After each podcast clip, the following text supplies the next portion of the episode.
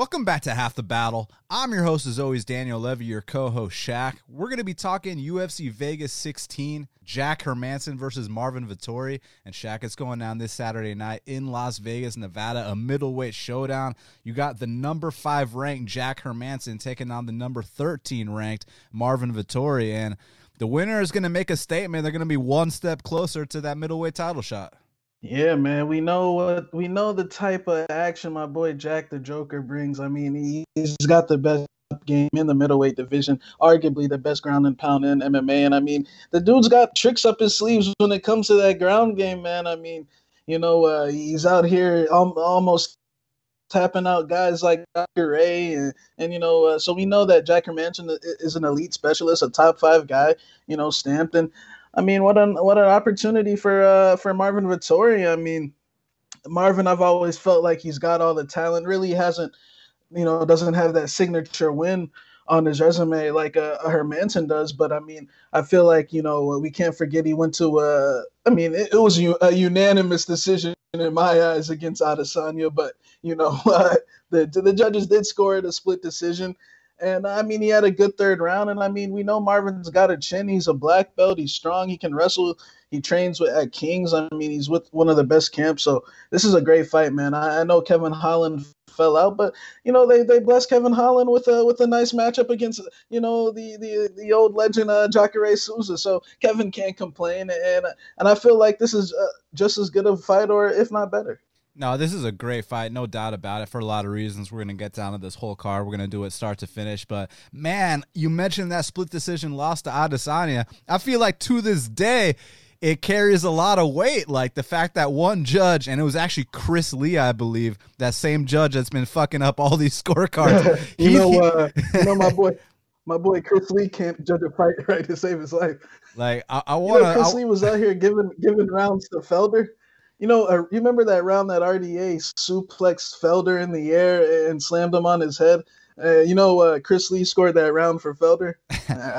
like, I just want to, I want to see a fight through the lens of Chris Lee. Like, I want to know exactly what this guy is looking at because it's unlike anything I've ever seen before in all my years watching this sport. So, uh, yeah. So let, us get down to business, man. Before we do, obviously, a lot of got to let the fans know that Support for Half the Battle is brought to you by Manscaped, who is the best in men's below the waist grooming. Looking for the ultimate stocking stuffers for this holiday season? Look no further because our sponsors, Manscaped, have the tools to make you win this year's stocking stuffer or white elephant competition. Manscaped is the only brand dedicated to below the waist grooming and hygiene products. And great news, they just released their products across Europe, Canada, and Australia. And I know for me personally, man, I've enjoyed the hell out of using these products. I mean, feeling fresh, feeling clean, always ready for a short notice opportunity. A few of their products that are, you know, prime stocking stuffers this season are the Crop Preserver, the Ball Deodorant. I mean, the name speaks for itself. The Crop Reviver, the Ball Toner, a spray on toner that will give your balls a little slice of heaven with their aloe vera and hazel extracts. The Crop Cleanser Body Wash, a full body wash that you can also use on your hair the crop mop ball wipes. You never know when an opportunity strikes, so you should always be prepared. And also the foot duster foot deodorant desi- designed to keep the stankiest feet smelling fresh. Shears 2.0 is a luxury four piece nail kit. So they got you covered in every area. You got the Weed Whacker nose and ear hair trimmer, which provides proprietary skin safe technology to get rid of those nasty nose hairs. And let's not forget, about the best trimmer for your butt, balls, and body, the Lawn Mower 3.0. This trimmer offers a replaceable ceramic blade with advanced skin safe technology, which helps re- reduce grooming accidents. And these formulations are all vegan, cruelty free, dye free, sulfate free, and paraben free, so you know their products are 100% legit. Get 20% off and free shipping at manscaped.com with the code BATTLE20. That's Battle 20, all caps. Whether this is for your partner, your dad, your brother, your friend, get them something they will actually use and make sure to get a laugh as well. So get 20% off and free shipping at manscaped.com with the code BATTLE20. Be the ballsiest gift giver ever this year with Manscaped. And Shaq, uh, how, how you been feeling? Now we're a month in, man. How you been feeling about these Manscaped products? Man, you, already know, bro. I, I swear, I swear by these products. I mean, it ain't nothing better than getting that close shave in the shower with the light on. You know what I mean? Uh, this holiday season, you know, Best Fight Picks is well groomed, well, well taken care of, well smelling in all our areas. So, you know, let's go. Yes, sir. Say less. Now let's get right down to business, Shaq. Because first up in the bantamweight division, we got a matchup between Louis the Last Samurai Smolka, he's 16 and 7, and Jose Alberto Teco Quinonez is 8 and 4. Currently, they got Louis Smolka minus 140. The comeback on Jose Teco Quinonez is plus 120. Well, I mean, those that remember, we both picked Teco the first time. And uh, that was before Louis came in, uh, weighing in 139 pounds. I know my boy Shaq let us know that he'd been doing uh, those, uh, you know, YouTube eating competitions and the whole bit. And then he misses weight, not for flyweight, Shaq. He misses weight for bantamweight. So was that a red flag at all, or do you think it would have been a weight advantage for him uh, in that spot?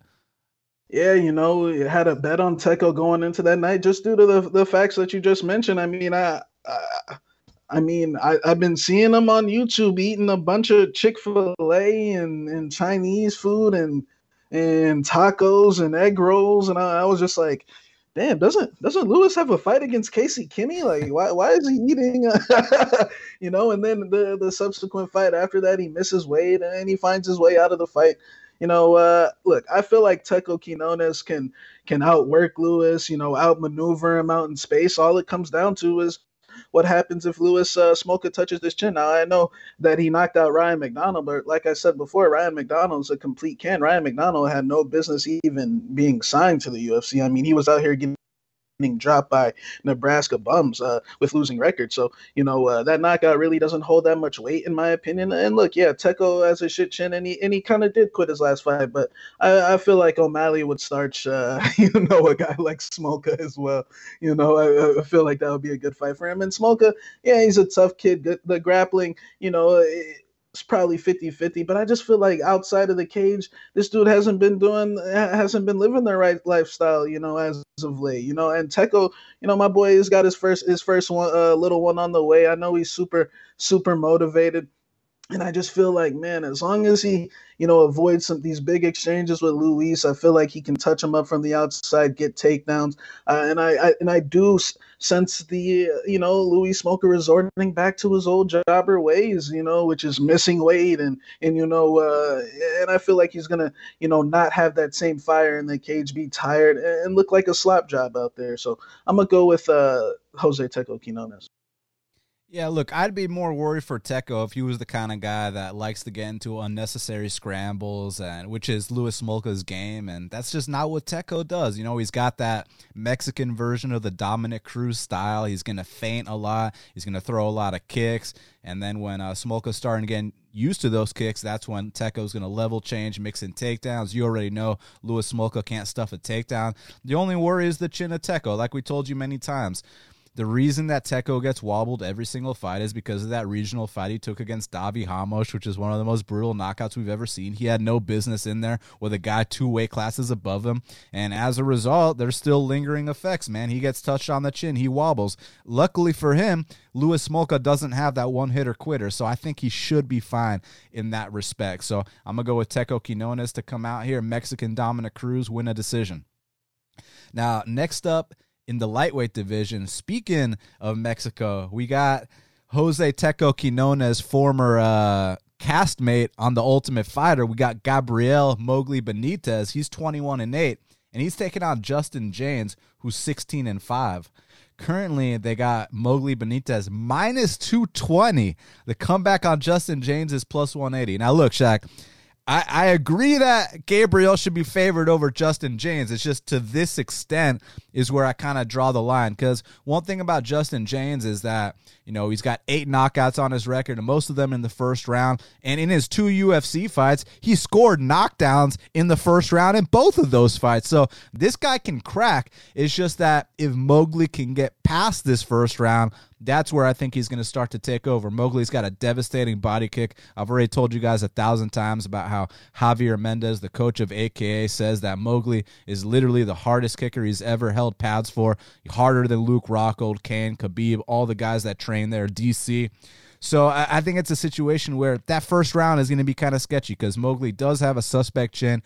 Jaynes does hit very hard. Jaynes is actually coming in here with a heavy heart. You know, uh, shout out to him. His dad's going to be in his corner. I know his dad's going through a battle, and you know, I not not to bring up sad shit, but the, the fights haven't really been going in the favor of guys fighting with heavy hearts. You know, you look at Devin Clark last week, you look at my boy Walt Harrison, all the respect in the world to those guys. I got to tip my cap to them. But you know, we take our emotions aside when it comes to picking fights. So I think the early going favors Justin Jaynes. But if Gabriel can just get past that first round, he's going to take over the fight. But it's contingent on getting past that first round. So I'll go with Mowgli Benitez via decision. Yeah, you know, I feel like honestly, this is a case of yeah, Mowgli's coming off the two losses to Yusuff and and um, Omar's last fight. But you know, man, just because he's got a couple losses doesn't mean he's not making growth. And I actually do think Mowgli is growing and getting better. I just think the competition level. I, I just think these guys are, are, are flat out better than him. You know, Sodiq Yusuff is a top you know, and shit, what is he ranked? You know, in my opinion, top ten or, you know somewhere in there. And and then uh, Omar Morales was undefeated at the time, and it was up a weight class at 55s, and I feel like that's a, a better home for Mowgli. And you know, this guy Justin Jaynes, yeah, he's got power, but I just don't see you know much you know depth in his game. I, I just see a guy that swings uh you know big overhand rights, and he, and he's definitely got power. But you know, in that Gavin Tucker fight, other than that knockdown, man, I honestly thought he got thoroughly whooped. So you know, like the significant strikes, man, were were getting uh you know the left kick and it was against another lefty uh, uh Gavin Tucker. So you know I kind of see a lot of openings for Mowgli in this fight. It's it's honestly I agree with the line. I feel like as long as Mowgli's chin you know it, it stays clear I, I feel like uh, he'll be good here. But you know I, I just feel like Justin Jaynes isn't isn't good enough to beat him in my opinion. I feel like he's a tough dude, but I just see that left kick and that and that left uh, straight being, you know, uh, and I feel like this is a, drop, a, a, a considerate drop down in competition for him. So, you know, I'm gonna go with Mowgli Benitez, and I'm gonna actually say by finish. So, you know, I think uh, Mowgli Benitez uh, stops Jaynes. And next up in the featherweight division, we got a match between Damon the Leech Jackson. He's 18 and three, and Ilia Topuria is nine and zero. Oh. Currently, they got Ilia Topuria minus 245. The comeback on Damon Jackson is plus 205. So I know we were very impressed with Topuria in his debut. Both cashed on him at underdog odds. Well, now there are no more underdog odds. Now he's the favorite as he should be. And I mean, listen, Damon Jackson, he beat Mirsad Bektic, but did he beat Mirsad Bektic or did Mirsad Bektic beat himself? Because I mean, Mirsad Bektic, uh, everybody knows about the stunts this kid's been pulling his entire career. Whether it's the time he got knocked out by Chas Skelly, but the the rules back then, it was actually you know they deducted a point, they called it an illegal knee. But in today's UFC, that's a second round TKO. I know you remember when Darren Elkins actually knocked him out when Josh Emmett dropped him with a jab the Dan Ige stunt, and now he followed that up with a stunt against uh, Damon Jackson, a fight he was completely dominating. Forget, uh, when my boy Josh Emmett put him on that canvas with a jab, and uh, listen, Damon Jackson, I respect him. He's opportunistic. He's experienced. He fought in the UFC back in the day, PFL, LFA. He's been there. He's done that. Black belt. I got a lot of respect for him. I just think that this kid Topuria he's the real deal, man. These guys coming out of Georgia can fight. I mean, this kid can mix in the takedowns, and also he, now he can knock people out too. You know, the thing I like about him is that he was this undefeated kid on the regional scene. His last fight before his UFC debut, he fought a six foot one opponent. He got dropped with a head kick, and right then and there, I mean, he could have covered up and let the ref intervene. No one would have held it against him. Hey, first L time. Instead, he gets up and then he knocks the guy out comes in there into his UFC debut on short notice, his first time ever going the distance, and he dismantled Youssef Zalal. Now he's got a full training camp. I think as long as he doesn't get caught, you know, with something along the way, he, he's going to win this whole fight. I mean, the only way Jackson wins is some kind of comeback win, and I don't see that happening. So I'm going with Ilia Topuria to win. And honestly, he can do the takedown route, but if he wants to test his stand up, I think he could test his stand up here too. So I'm going with Ilia Topuria to get it done. I'm very uh, high on Ilia, man. You know, how old is he? 24, three, something like that. You know, in that range. Uh, you know, very experienced. And and look, man. To be honest, I actually thought Damon Jackson had a lot more losses than he actually did. You know, he's only he's got a good record, 18 and three. You know, uh, but man, I just see him being a, a, journeyman. You know, just you know a good grappler. But I mean, Mirsad Bektic out grappled him. You know, quite clearly those first two rounds. But Mirsad does what Mirsad does, and that's overwork himself and do too many mat returns and, and gas himself out, and you know, uh, you know, transitioning from position to position for no reason. You know, the, like I, I remember after the first round of that fight, I tweeted, uh, you know, uh, Mirsad loves making things uh, way harder than they need to be. You know, like he could just stand with this dude and knock him out, but like he's scared to get hit. I don't know what it is, but yeah, I think Jackson's tough. And look, he, he might be here for three rounds. He, he's a tough dude, but uh, I just feel like Topuria, man, he's actually training in Miami now. You know, at, uh, at MMA Masters. That's where you know Miguel Baeza and Covington, and you know. Uh, who else trains there, man? Uh, Rafael Alves from Contender Series. Um, Sanchez, he's actually fighting uh, uh, Jared Gordon here in a, in a little bit. So, you know, I feel like that's an up and coming gym. And, I feel like Topuria, he's a good wrestler, good power in his hands, took out Youssef, who Zalal, who was on quite the streak there. And, you know, that third round, it showed his heart because, you know, yeah, he was a little fatigued. He took that fight on less than a week notice, if, I, if I'm not mistaken. And, you know, he had to tough that one out in the last round. Youssef is a guy who's super rangy, throws a, a lot, uh, you know, good knees up the middle, uh, things of that uh, such. So, you know, I feel like that was a very impressive win. I was very impressed with both guys. So yeah, I feel like this is this is fight. Uh, this fight is for Ilia to take, man. I know all respect to Damon Jackson, very tough, very experienced, good record, but you know, there's just not uh, anything necessarily he's good at. He's just you know good at uh, you know against these regional you know up and comers like. Uh, you know Levi Moles and you know these other guys. You know he can uh, out experience them and and you know break them in the late rounds. But you know against these these talented you know uh, you know really in my opinion, you know, future UFC uh, staples, I think he's going to struggle. So, you know, I got Topuria. Now, next up in the flyweight division, we got a showdown between Jimmy the Brick Flick, who's 15 and 5, and Cody Durden, who's 11 2 and 1. Currently, they got Jimmy Flick minus 165. The comeback on Cody Durden is plus 145.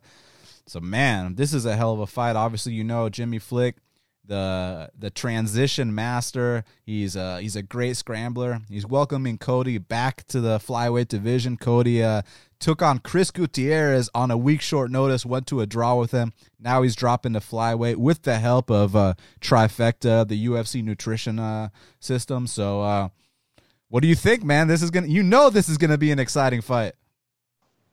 Yeah, you know, Flick looked really good on the uh, contender series against that dude. Uh forget his name.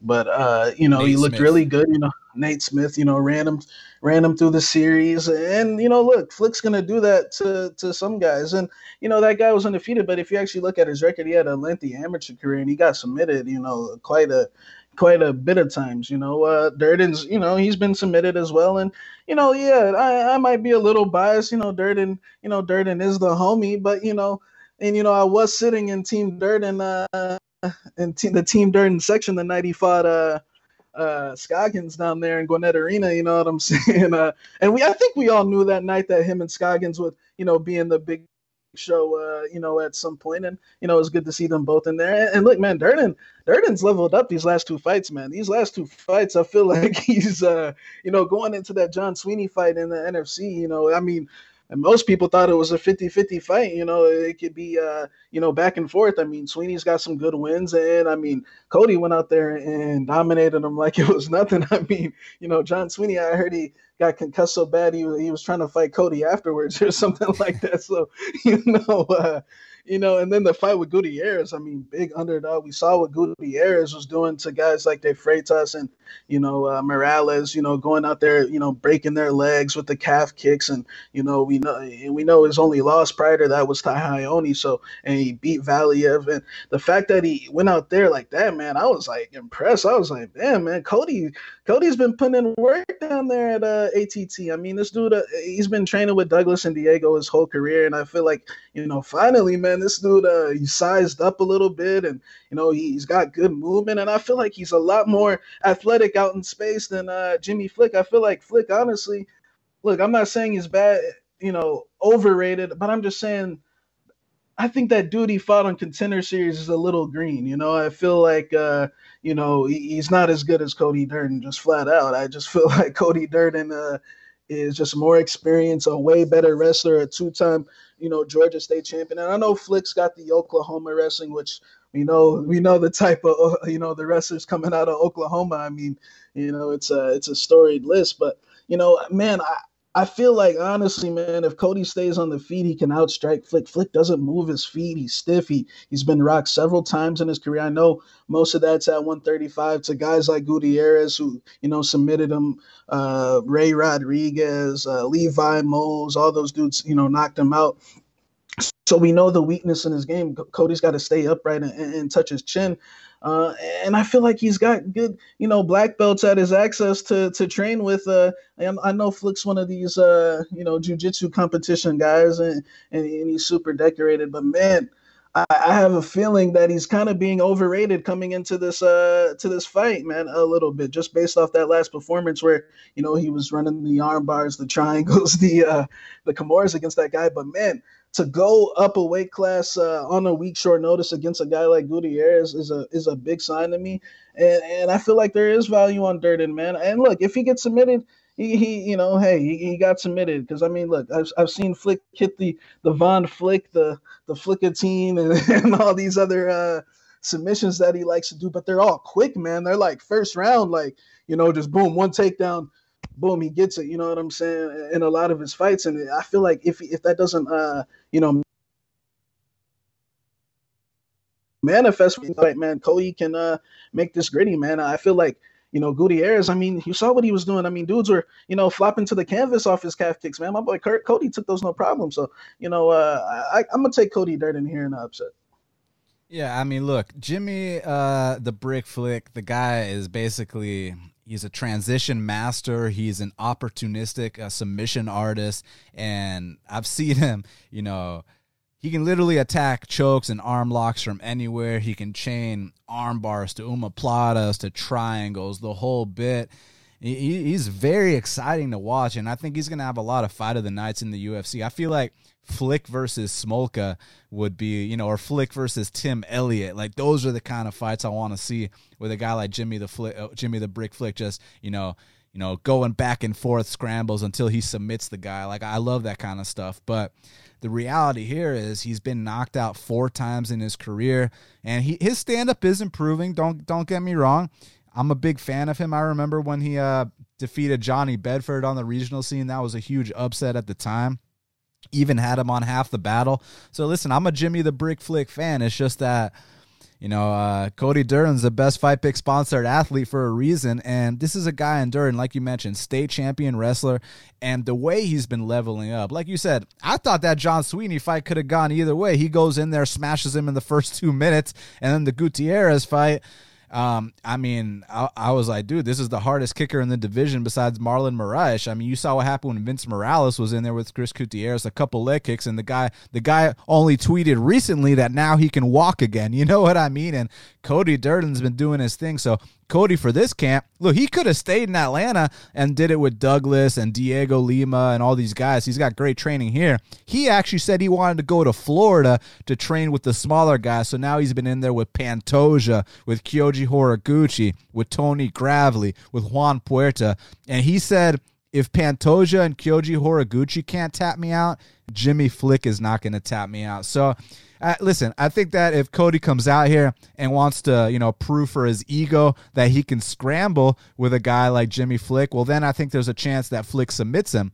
But I know Cody's a smart guy, and I think this is going to be a fight where Cody actually showcases his stand up, keeps it standing, lights him up with calf kicks, goes upstairs, gets the finish, hands Jimmy uh, the brick flick, his fifth knockout loss. Actually, a lot of people don't know, but Cody's actually got some pro boxing and pro kickboxing experience. Uh, he actually had a night where he had a. You know, Flick, uh, by the way, speaking of that, you know, Flick actually has a boxing fights on Fight Pass or does he? I didn't know that. That's interesting. Oh, that's that. that I'm I'm glad he does because he's got to work on that aspect of his game. But Cody Durden actually had one night where he had a boxing match, a kickboxing match, and an MMA fight all in one night. He won 10k. Uh, you know, I think Justin Gaethje was hosting the event or some shit. But anyways, Cody's a badass. I think he comes out here. I think he knocks out Jimmy the Brick Flick. I'm going with Cody Durden here. Now, next up in the lightweight division, we got handsome Matt Wiman. He's 16 and 9 and Jordan Levitt is 7 and 0. Currently, they got Jordan Levitt minus 400. The comeback on Matt Wiman is plus 325. So we saw with Selecki, who was, you know, a black belt, that he, he just ran Matt Wiman through the ringer. It was easy work. And, you know, we bet on Selecki. We bet on Luis Pena. I like this kid Levitt. He's not a black belt though, like Selecki. You know, he's a purple belt. He kind of has like a watered down version, and I say watered down with all due respect of like the Ryan Hall style. And the reason I say watered down is because he's a purple belt. He's a purple belt. He's not a black belt quite yet. But what he tries to do is he gets guys to the mat, and he's pretty fucking dominant there. So. Do you think that this seven and no kid is going to come out here and also dominate uh, the the pretty much washed up Matt Wiman, or is this one where Wiman can finally get back on track? You know, this is an interesting fight to for me because you know the Levitt kid, the jiu-jitsu skill is definitely there, and he's gonna, you know, be on his way to being a black belt and and, and all that good stuff. Beat, you know, uh, you know, my boy Beivan's uh, little bro Levon Lewis you know, uh, and for y'all don't know, my boy Levon's definitely a, a lot better than his brother. but uh, you know, I feel like uh, I feel like man, like look, Wiman shouldn't be fighting, but a part of me feels like you know if he's been training this whole time. Like maybe he can, you know, get into a, little better uh, groove of things. Not saying that he's gonna win because I'm not gonna pick him to win, but but I'm saying like you know this dude's a vet man, and it's hard to submit him, bro. Like fucking like like I mean like Selecki. I mean. I mean, we, we know the type of jujitsu guy he is, you know, and, and, you know he couldn't he couldn't submit him. Pena, I mean, I was sitting there live. I was like, God, like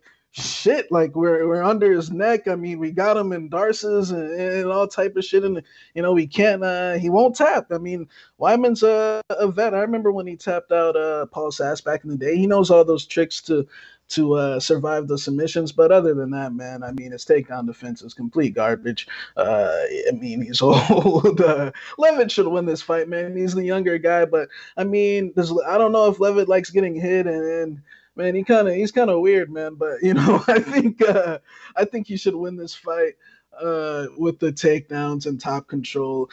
But uh, I mean, look, there were some moments in that third round against uh, Selecki. Not saying that Selecki was in trouble or anything, but you know, against like you know, like you're saying, the watered down, lesser version of Selecki. You know, uh, against another guy that might not like getting hit in the face, you know, maybe uh Jordan Levitt, you know, might start ankle diving all over the place, man. But who knows? So I, I got Levitt, but I'll say by 30 26. Yeah, look, I mean, I got Levitt. I'm just not confident enough to lay minus 400 on it. I felt like uh Selecki deserved minus 400 in that spot, but Levitt he should win this. And I, I, enjoyed watching him on Contender Series. I even picked him to win. He was one of my prospects to watch. I like his jiu-jitsu game. I feel like he's getting better every fight. He's a funny guy. He does, you know, a full split after he wins fights. He's got an interesting personality. And the thing with Wiman, he's just not showing me too many signs of life. Like what he does show me is he can survive. He's a good survivor. But okay, I mean, he'll take that ass whooping. He'll take that ass whooping up front. but I mean, aside from like surviving – you know, he squares his stance standing. He doesn't really throw with any power. He doesn't really attack with, with anything. So I just got to go with Jordan Levitt by default. But yeah, I'm not I'm not confident at the betting window. Now, uh, next up in the heavyweight division, we got a, a baby delivery session between Gian Villante, who's 17 and 12, and Jake Collier, who's 11 and 5. Currently, they got Gian Villante minus 200. The comeback on Jay Collier is plus 170. So, Shaq, I, I just got to know what time uh, is the baby due and uh, who's the father? Uh, yeah, man, this is uh, I've been looking forward to this fight for a long time. You know, we got the two fat guys, uh, Collier and, and uh, and, and, you know, postpartum uh, Villante. And, and look, I'm gonna I'm gonna go ahead and p- say my pick, which is gonna be uh, Gian Villante to come out here and get back on track. Because I mean, look, let's just be honest here. Jay Collier in that time off, he had his head in, in, in a in a tub of ice cream. You know, I mean, uh,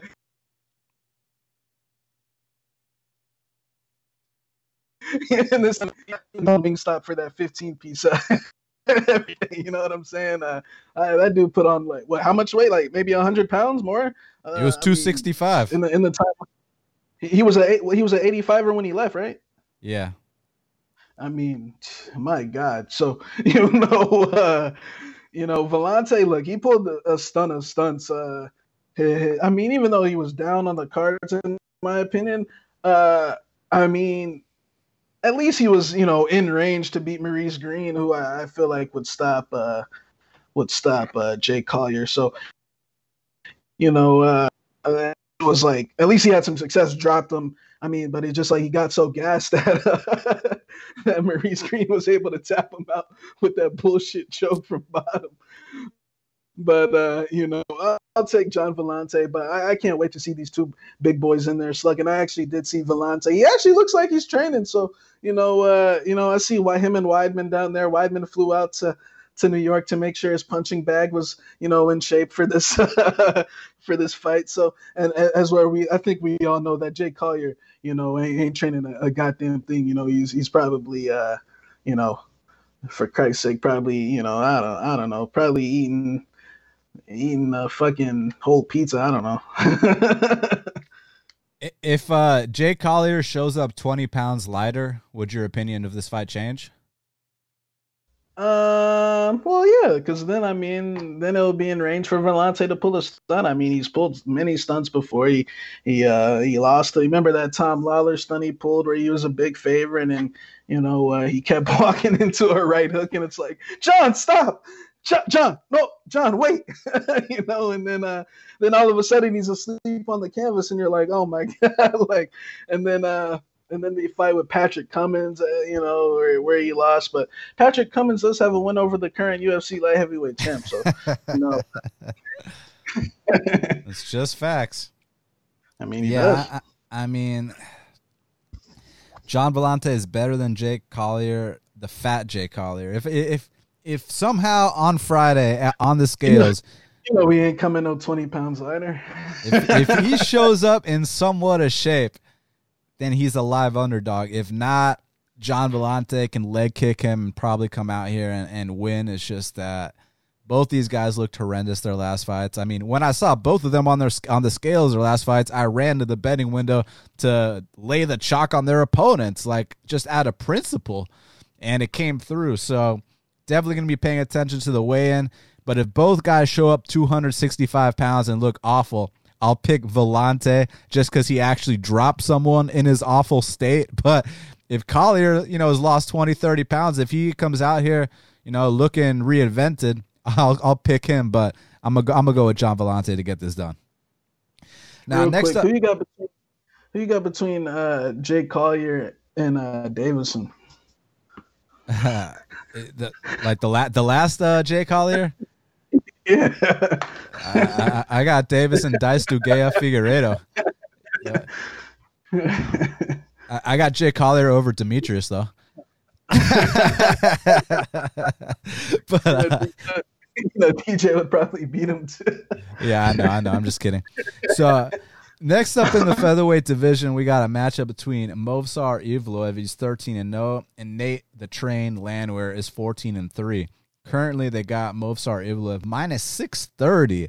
The comeback on Nate Landwehr is plus 465. So these guys obviously have a long history together. For those that don't know, Nate Landwehr, you know, he was the champ at M1 over in Russia. So he was this American going to Russia, beating Russians. At first, they were like, who's this fucking American beating our people? But he kept winning, and then he won the belt over there, and then they treated him like one of their own and Evloev was always the poster boy at M1, and for whatever reason, they never ended up fighting. So they always had this big rivalry, and now they finally meet, and I think it should be a good fight. Look, I think Movsar Evloev is slightly ahead of Nate Landwehr. But I kind of disagree with his minus 630. I was thinking minus 230, minus 300 at most. I think Movsar is one of the brightest prospects in the featherweight division. And I think Nate Landwehr is no slouch either. So I definitely favor Evloev, just not to this extent. I mean, minus 630 to minus 700 you better knock him out in the first 30 seconds. You better knock him down multiple times and kill the guy. And i just don't see that happening. I see evloev kind of winning a clear decision but i think landwehr will have his moments in the fight. So i'm gonna go with uh, evloev but at the betting window it's a dogger pass situation. Yeah, man, I actually agree. I I'm gonna go ahead and say I think Movsar Evloev might be you know, ex, uh, when we're talking about, you know, non top 20 guys, top 25 guys, I think he might be the number one prospect at 145. I mean, just look at his career. You know, he had the, the, uh, I forget who the debut was against, uh, the Chinese, uh, the Korean guy. Uh, but then, Choi. you know, after that, he fought Choi. But after that, he fought, uh, Enrique Barzola, man, who you know has wins over guys like Moggly Benitez and is super experienced. And you know, I feel like he got super tested in the cardio aspect in that third round, man. I feel like Movsar's boxing leveled up to I mean, you know, prior to that fight, I had a hesitation just because I was like, man, I don't know if his hands are there yet. I know know the the transitions, the grappling, and all that stuff. I mean, I, there was a reason why I called this kid Little Khabib when I first saw him on the uh, on the regional scene. And man, I, and then the fight after that against Grundy, I mean, he completely dismantled Mike Grundy. And all respect to late, Nate Landwehr, but you know, Nate Landwehr just strikes me as a kind of a club fighter. You know, I feel like he takes a lot of damage. I mean, like if Darren Elkins is blooding you up like, like that and, and, taking you down like that, you know, and like Darren Elkins might have a couple fights left in him. You know, Darren Elkins, like if Movsar fought Darren Elkins, oh my God, like I would hate to see that sight. Like I'm telling you, bro, I think. uh Nate Landwehr and I and I and I noticed that he's backpedaling a little bit, uh, you know, uh, as of recently going. But I really think he barked up the wrong tree with Movsar. And my, look, Movsar used to be in the cage when they when they used to uh, raise Nate Landwehr's hand, you know, after he would beat these Russians, because you know Movsar is tied in with the uh, with the politicians and the and the and you know all the the promotion people. So yeah, you know he is very familiar with Nate Landwehr, but I mean, the grappling is going to be too much. I mean, you've seen guys like Herbert Burns and even some of those Russians he fought take him down, but you know he was able to, uh, you know, get better in the third. But these guys ain't even in Movsar's breath, man. I feel like Movsar's a special, special talent at uh, 145 pounds, and I think. if it goes to decision, I, am thinking there's going to be 10 8 rounds. Uh, I don't think the boxing, man, is getting so much better. I mean, you saw Mike Grundy was out there huffing and puffing and, ankle diving, and that guy's got way. I think Mike Grundy is actually underrated, man. I feel like you know people shouldn't lose steam of, of Grundy because of that fight. He's actually fighting Nik Lentz. It got uh, announced uh, recently, but I feel like Mike Grundy's blast double in that fight. My God, bro, I was like, I was like, who said these these Brits can't wrestle, man? Because fucking assisting Movsar with those shots, man, I was super impressed. But Movsar is just too talented. The scrambling ability, the get up game. Nate, Nate, Nate Landwehr ha- doesn't have an answer for anything, man. So uh, I'm gonna go with the uh, Movsar Evloev. I'll say by 30, 25, 6, you know, some somewhere, something like that. Now, next up in the light heavyweight division, we got a matchup between Roman Dolidze, he's 7 and 0, and John Allan is 14 and 5.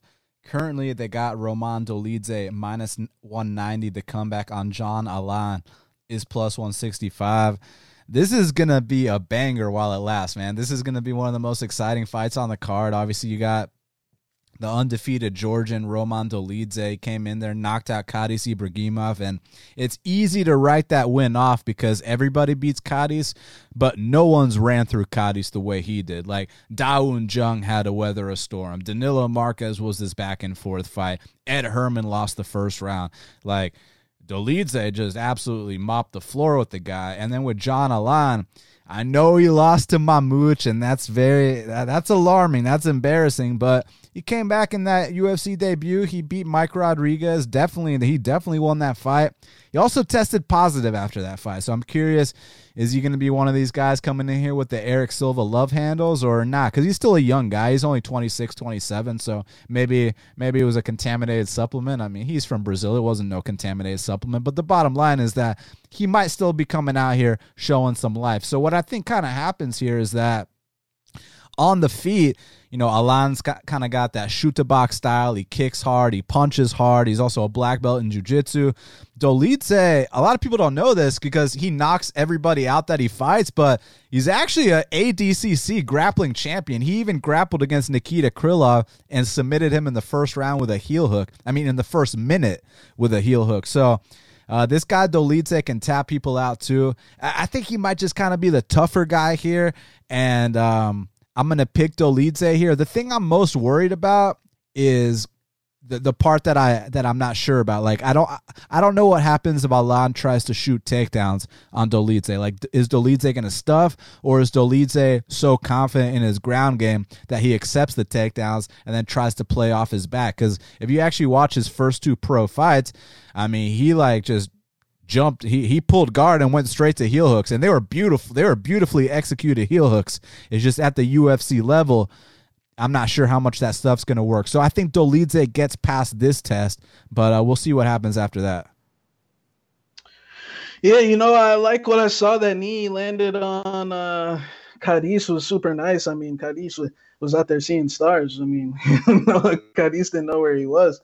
But you know uh, John Alani did test positive uh, in that fight with Mike Rodriguez, but he, he took it to Rodriguez, man. It was very impressive. I mean, he, he bullied straight up, punked him out, and, and you know took it to him. Uh, you know, had the takedowns, and you know him testing positive. Just look at his corner man in that fight, dude. He's got a corner man. It's actually uh, he's he's uh it's actually Jennifer Maia's husband. Jennifer Maia was out also in his corner in that Mike Rodriguez fight. You know, her, uh, her and this guy. I mean, no, no, I, and Jennifer Maia's uh, also tested positive in the past too, but they got the uh the uh you know the shorts, the short uh suspensions.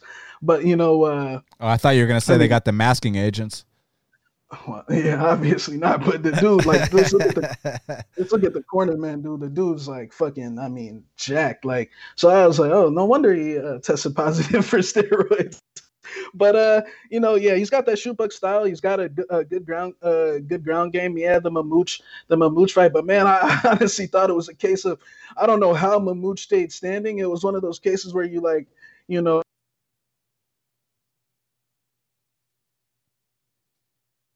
you you get but yeah, it was a big fatal mistake.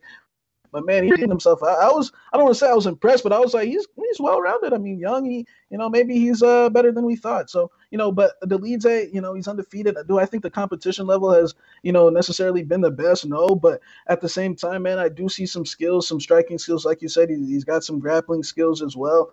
I feel like it, yeah, it could be a tough fight, but I just have a feeling Dolidze, uh, Dolidze, my bad, you know, the Georgian warrior is gonna come through in this fight. I, I do feel like it could be close, a war, maybe a fight of the night ish type of back and forth, uh, light heavyweight scrap because you know John Allan and them they are they are coming you know with that shoot box style coming to to strike. So you know we'll see, but I'll, I'll take Dolidze by uh, a close decision. And next up in the flyweight division, we got a match between Taila Santos, she's 16 and 1, and Montana De La Rosa is 11 and 6. Currently, they got Taila Santos minus 210. The comeback on Montana De La Rosa is plus 175.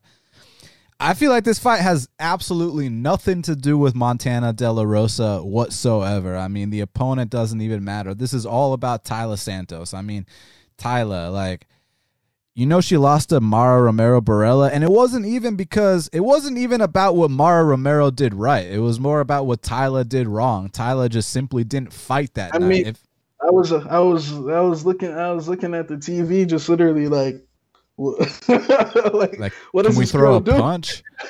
like, like, it, it was like, unreal. So it's like if she's got her head on straight, I mean, she's got Montana outclassed everywhere the fight goes. It's just if she wakes up on Saturday morning and doesn't feel like being there, then Montana might be a live dog. Montana's got decent back takes, she's experienced, but this has nothing to do with Montana whatsoever. Kind of, you remember that fight between Tom Breese and KB Bhullar? How that fight had absolutely nothing to do with KB Bhullar. It's just about where's Tom Breese at. Same same situation here. If Taila Santos shows up on Saturday night, she's winning this fight, and, that, and that's the bottom line. She's better everywhere. So show up, and you win. So if anybody's got some inside info on Taila's mental state, let us know. But uh, it, yeah, if she wants to be there, she she's gonna shine. So I, I got Taila. Yeah, you know, De La Rosa I actually did think her her stand up uh, in the last fight looked uh, at least there were some new weapons there. You know, she was kind of you know added some distance. Uh, you know, strikes in her in her game, which I didn't see in the past. The thing with Montana, man, she don't like getting hit. I mean, and she bleeds. Like her nose will get busted, man. I mean, the the Nicco Montaño fight, I saw her nose was completely covered in blood. I mean, pouring out. The uh, Andrea Lee fight, I was there live. Her nose got broken, you know, you know, oozing blood. And then the last fight, man. I mean, uh, props to her. I do think there's a chance she, even though in the loss, she learned a lot. I mean, Viviane looked really good in that fight. You know, with the movement and the power and the and the clinch and the jujitsu and all that. So, you know, I, and I didn't really expect Montana to win that fight. So I don't want to necessarily look uh, too down on her. But yeah, Taila Santos. I mean, you know, the McCann fight. I was like, well, where the fuck was this at the last fight? You know what I'm saying? Uh, it was just a complete different demeanor, completely different person. It kind of uh, reminded me of, uh, you know, not saying trying to compare these two people, but like it just seemed like two different people. You remember like when uh, Lauren Murphy's prior fights to Mary Borella, and it was like, you know, in the in the first round in the Mary Borella fight, I was like, oh shit, this you know this might be a completely different uh, completely different chick. And i and i feel like uh, that's kind of how i felt with that fight. I mean instantly we could tell ah shit meatball. You know she might be in trouble here you know? I mean Taila was out there hitting double legs uh, you know in the clinch with the plum looking like a, a little uh, gdr you know say how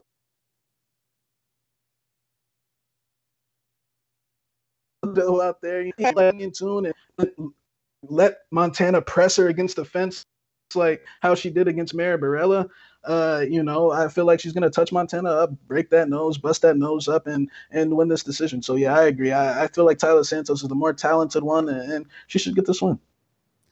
Co-main event of the evening in the light heavyweight division, we got a matchup between Ovince St. Preux OSP, he's 25 and 14, and Jamal Sweet Dreams Hill is 8 and 0. Currently, they got Jamal Hill minus 165. The comeback on Ovince St. Preux is plus 145. Uh, this is a hell of a fight, man. Obviously, you know OSP. He's been a staple of the light heavyweight division for a long time. I'm a huge fan of OSP. I mean, he's got the second most submissions in light heavyweight history. Had the most until my boy Glover just submitted uh, Thiago Santos. So now he's got the second most, you know, tied up there with Misha Cirkunov with Jon Jones. Uh, I said Misha Cirkunov, who, by the way, turned down this fight with Jamal Hill. So now OSP is taking it. And what can I say? I got nothing I mean, but good things. I mean, who would you rather fight, Jamal Hill or Ryan Spann? you know, Ryan Spann turned on a fight with Jamal Hill too. He said, "He said I'll meet I mean, you at the top." you know what I'm saying? I was like, "Yo, Ryan, cut, cut." Who would you rather? Who would you rather fight, undefeated Jamal Hill or Chinny Johnny Walker. You know? Yeah. So, I, I, I, completely understand where he's coming from. So, yeah, listen, I, I, think there's a situation where Jamal Hill, despite being a slight favorite, I think he's really underrated, man. I feel like people don't quite appreciate how good this guy is, the kind of potential he has. Because, like, when you look at all the light heavyweight prospects and the ones that have lost, whether it's Rakic, Reyes, Jimmy the Brute Crute, Michal Oleksiejczuk, Alonzo Menifield. I feel like Jamal Hill actually brings something completely different to the table because yeah, look, he can knock people out in the first round, like you saw in, in that last fight against Klidson Abreu. But the big question with, with with these big boys is what happens when fights go the three round distance. And Jamal Hill has the output and the volume of a bantamweight. And what I mean by that is he can fight 15 minutes and land over 100 strikes in those 15 minutes. He threw 230 strikes against Darko in that debut, and people only talk about how he got taken down six times. Well, how about the fact that he got up six times? I mean, he was never held down at any point, and actually, he's got um, uh, junior college All American Brett Martin working with him, uh, you know, privately on his wrestling. So that's why his get up game is so damn good. But when it comes to the stand up, this kid Jamal Hill, not only does he have serious output, he mixes up his strikes nicely. Whether whether it's the jab, whether it's the straight left whether it's the body shots, the kicks, they can go upstairs, they can go to the body, they can go to the legs, his knees. I think that this is actually one of the brightest prospects in the light heavyweight division. And to take it a step further, because when I talked about, you know, Jimmy Crute, I, I just always thought he was a very exciting guy. Or when I talked about Rakic or, or Reyes, you know, I, I, I always said, hey, they could be top 10 guys. I actually think Jamal Hill's got top five potential. I think one day he can be a top five guy. It's just now you got to get past the ultimate gatekeeper in OSP, who's a guy we got tremendous respect for. Another dangerous southpaw. You know, he can take people down, he can knock people out. Um, it, it's just that you know, uh, you know who OSP is training with for this fight, Shaq. He's here in Atlanta with Manu Neto, and guess who his main sparring partner is for this fight? Douglas Usher. Now, Douglas Usher is the perfect sparring partner for Michal Oleksiejczuk. You know, he's uh, you know a shorter southpaw. He's six feet tall. He's a southpaw perfect sparring partner for Michal Oleksiejczuk. Douglas Usher is not the perfect sparring partner to take on Jamal Hill, who's a six foot four light heavyweight with an 80 inch reach. So I think that Saturday night is going to be Jamal Hill's coming out party. I think he's going to take Ovince to a place he likes to call Touch Him Up University. And I think he comes out here and I think he knocks out Ovince St. Preux. And if he doesn't get the knockout, I think it kind of looks like the Dominick Reyes fight where he just triples him up on volume. I think the output and the endurance of a guy like Jamal Hill is just on another level. And I think he's the light heavyweight prospect that we need to look out for. So I'm going Jamal Sweet Dreams Hill to get it done, man. Yeah, man. You know, uh, Hill is very talented, six four. You know, light heavyweight. Um, the shots are super, you know, sharp with the straight left, the teeps. I mean, he's constantly throwing these teeps, these front kicks, these, you know, feelers, right hooks, jabs. I mean, he's very active. You know, the, like you said, the volume is definitely there.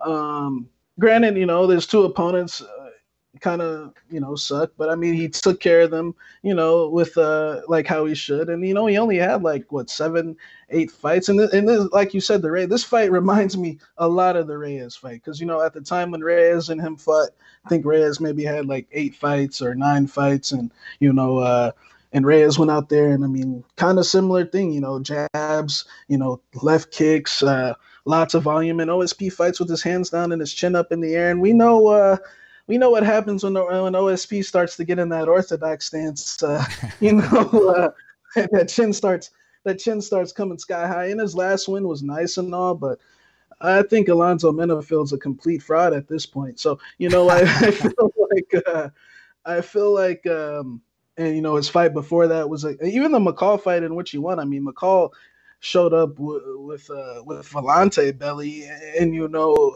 honestly it was you know dropping him in the first round touching him but he got too carried away didn't manage his cardio. The way the, from what i've seen with jamal hill the dude fights very smart. He's definitely got a plan. Yeah darko took him down six times and that's really what this fight comes down to in my opinion. What happens uh you know if o, o vince gets on top of you but at the same time when o, osp gets on top of like krylov i know krylov on paper is a more decorated grappler than uh than jamal hill but I mean, Ovince really wasn't holding his top position that much, and you know, uh, guys were getting back up. And Jamal Hill does have that ground game, and every uh, thing I see on Instagram, man, with this dude is he's been I've been seeing him on the mat training. So you know, uh, I think he, man, I, I'm not gonna say he's a future top five guy and all this because I, I do think maybe you know somebody uh, a little higher up could give him a, a little trouble, but in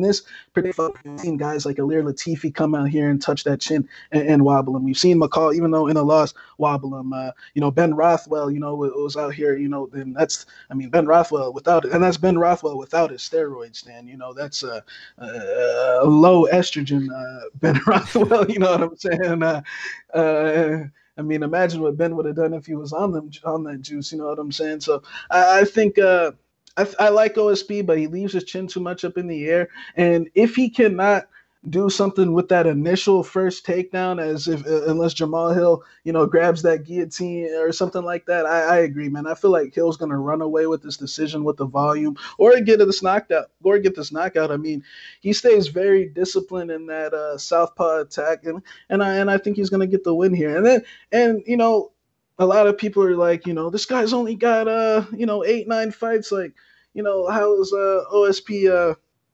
uh, underdog to this guy, man? But like we said, he's lost to eight and zero guys before, so you know, uh, I I got Jamal Hill.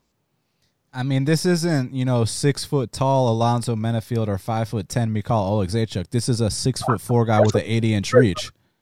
Alonzo Menifield's a complete. You know what really fucked up is him knocking out Paul Craig. Because honestly, if you watch that fight, Paul Craig was touching Buddy up, and he just he did he threw one extra spin and fucking like I was like Paul, wait, don't do that. And then like, you know, he spun and he got and he got KO'd. So that's how it but goes. Uh, in, a, in, a, in a rematch, I got Paul though.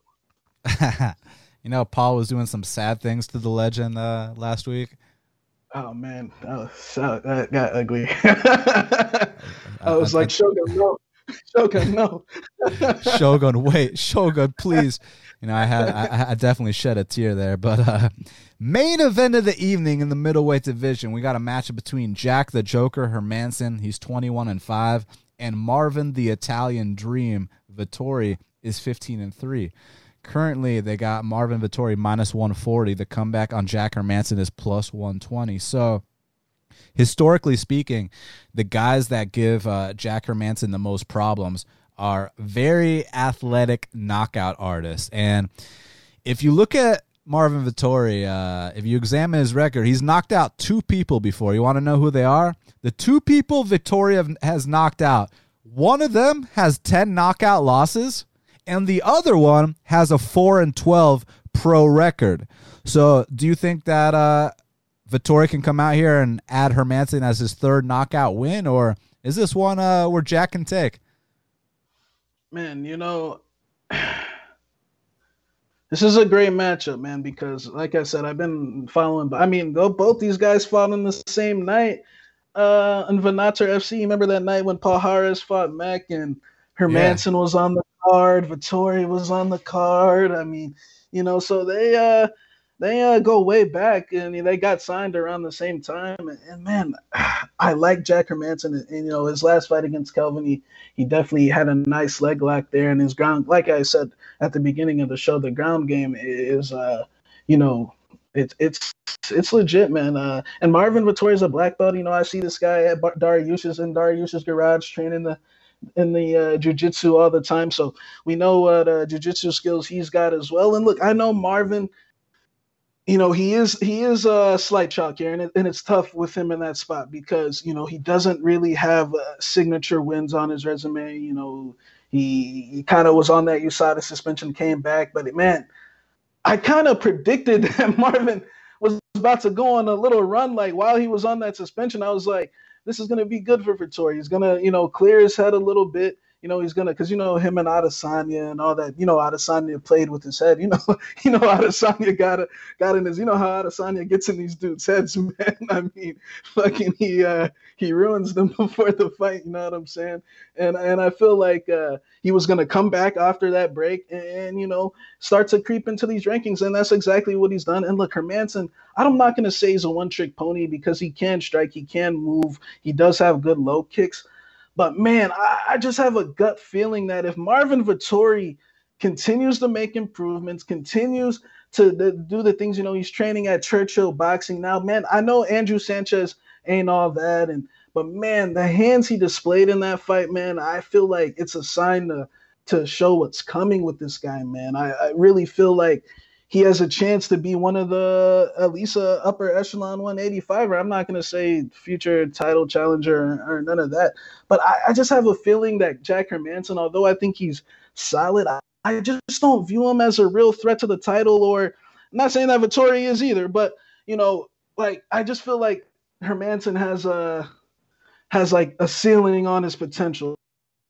If saying. Like, I just feel like in certain matchups, like I mean, we saw what happened to Cannonier. Like, I just feel like not saying that Vettori has this knockout power, but I feel like Vettori has his cardio has gotten a lot better. You know, I mentioned uh, one of these things when Lauren Murphy fight. He's been this doctor that he has. His name's like Doctor. Uh, fucking some dude from Italy, man. But like the way Marvin's body is like fucking bro, like Marvin's a fucking machine. And I know he doesn't have those uh, signature wins, but man, I actually think he's gonna come out here and stuff this these clinches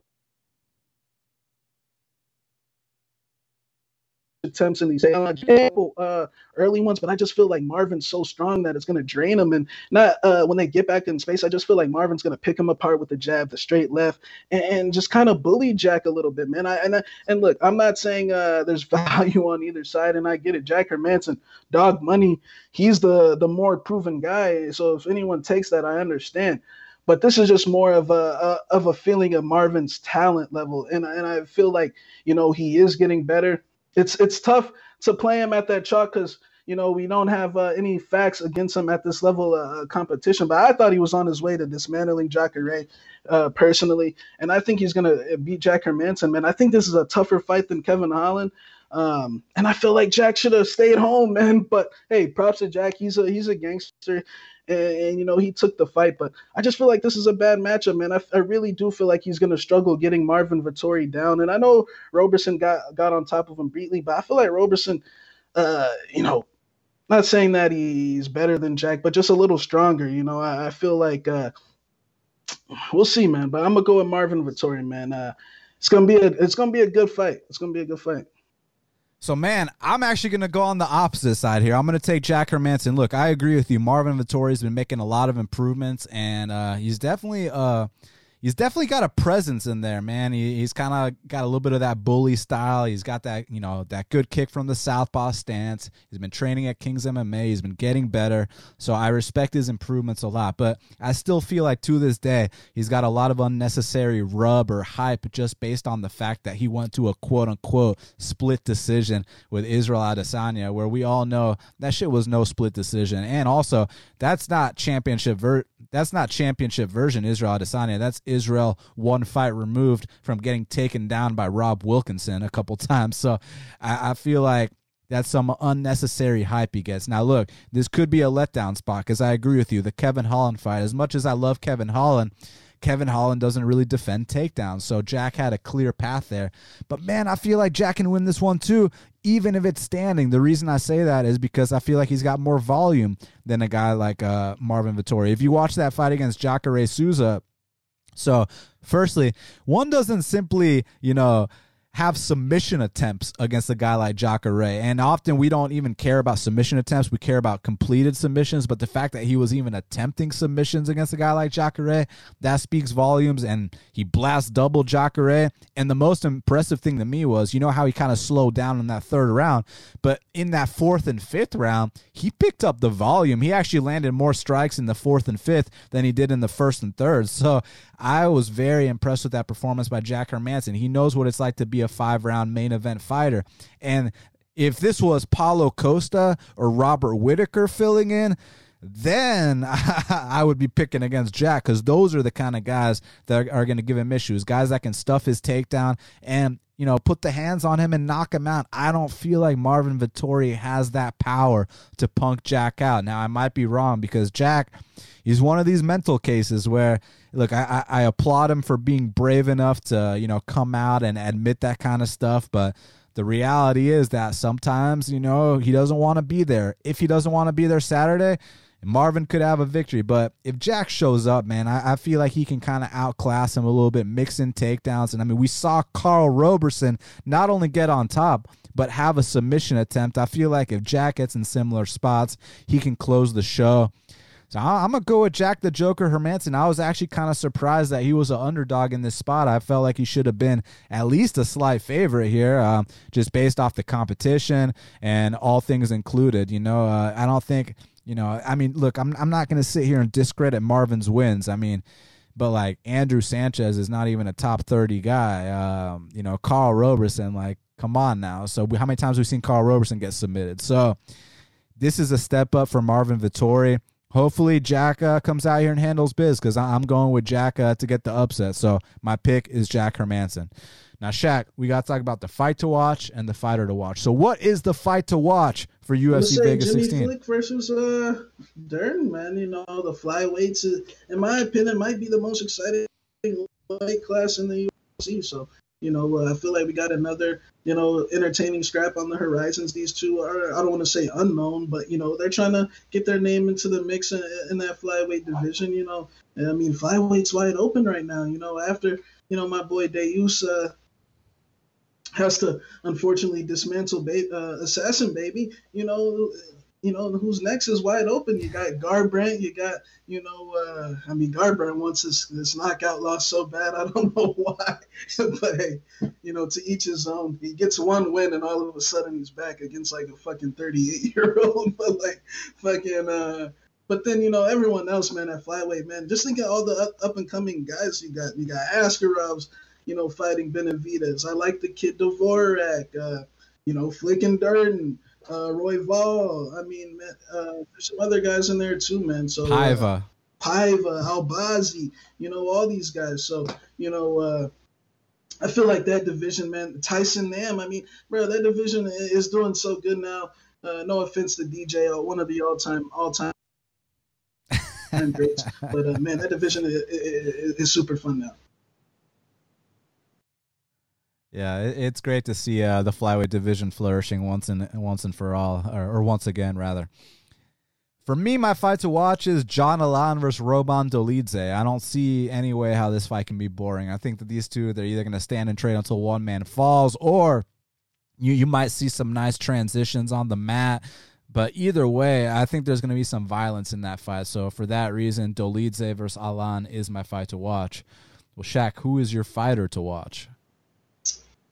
Um, my fighter to watch, man, that's a good question. I'm gonna say it's gonna be in that main event, man. I I feel like Marvin Vettori is my is my fighter to watch. Just I feel like he's fighting for the fighting future of the country of Italy, man. I mean, I know we you know we've been known to say in the past that these Italians can't fight. Now, you know,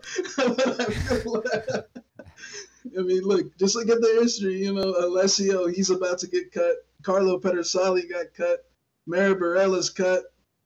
Uh, I mean, who else is Italian? Um, I mean, they have Luigi Vendramini. Uh, he, he just came. Who did he just get? He just got. He just got on wins. But he's from Brazil, right?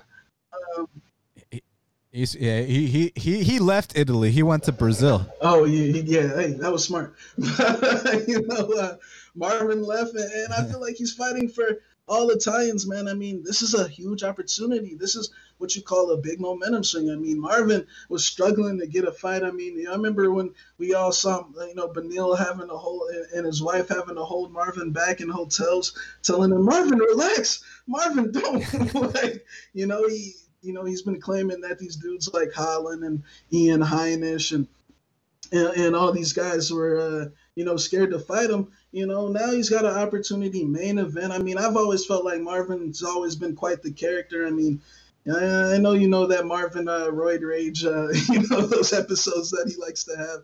But you know, I, I, feel like this is a big opportunity, man. Hammer Hermansson's a top five guy, and, and this rivalry kind of goes back to to the Euro local scene. So that that's my uh, he's my fighter to watch. If Marvin Vettori gets a win, I, I feel like I don't want to say there's a, a, new star, but you know, I mean, he's got look at him, man. He's fucking jacked. He, I mean, the dude's fucking huge. I mean, I feel like they'll start marketing this guy a lot more. And if he beats Hermansson, I mean, who's he gonna fight next? I mean, I, I know his teammate Gastelum's up there. Uh, you know, between you and me, Gaslam man, ain't gonna ain't gonna be back up in their rankings no time soon. But you know. Uh, uh, but man, I mean, Gastelum was fighting Heinisch. You know who I got, but you know, but yeah, I, I think uh, that he's my fighter to watch, man. Marvin Vettori is fighting for the for all the Italians, uh, MMA fighters, future MMA fighters out there. So you know, Marvin's got a, a lot of a lot of pressure on their shoulders. My fighter to watch is uh, Jamahal Sweet Dreams Hill. Like I told you, all, all, these light heavyweight prospects have had to take their first L, and the only one that hasn't so far is Jamahal Hill. And I feel like he stands out from the pack. And OSP is the perfect litmus test to find out exactly where Jamahal stands in the division right now. And I just feel like this kid brings something different to the table. Like I said, he's got the output to land over 100 strikes in 15 minutes, but he can also knock guys out. He can get up from the takedowns. He's got the size, he's got the reach. I'm very excited about seeing what Jamahal Hill does. So for that reason, he is my fighter to watch. Well, Shaq, we did it. It's going down this Saturday night in Las Vegas, UFC Vegas 16, Hermansson versus Vettori. They can follow you at MMA Genius 05. They can follow me at Best Fight Picks. They can get our plays at bestfightpicks.com. Make sure y'all hit up our sponsor, Manscaped, at manscaped.com. Use that promo code BATTLE20 for 20% off and free shipping. We truly appreciate all your support. Make sure you subscribe to Half the Battle on iTunes, SoundCloud, YouTube, Stitcher, Spotify, all the places where we are available. We'll be back next week. Thank you once again. And until the next time, let's cash these bets.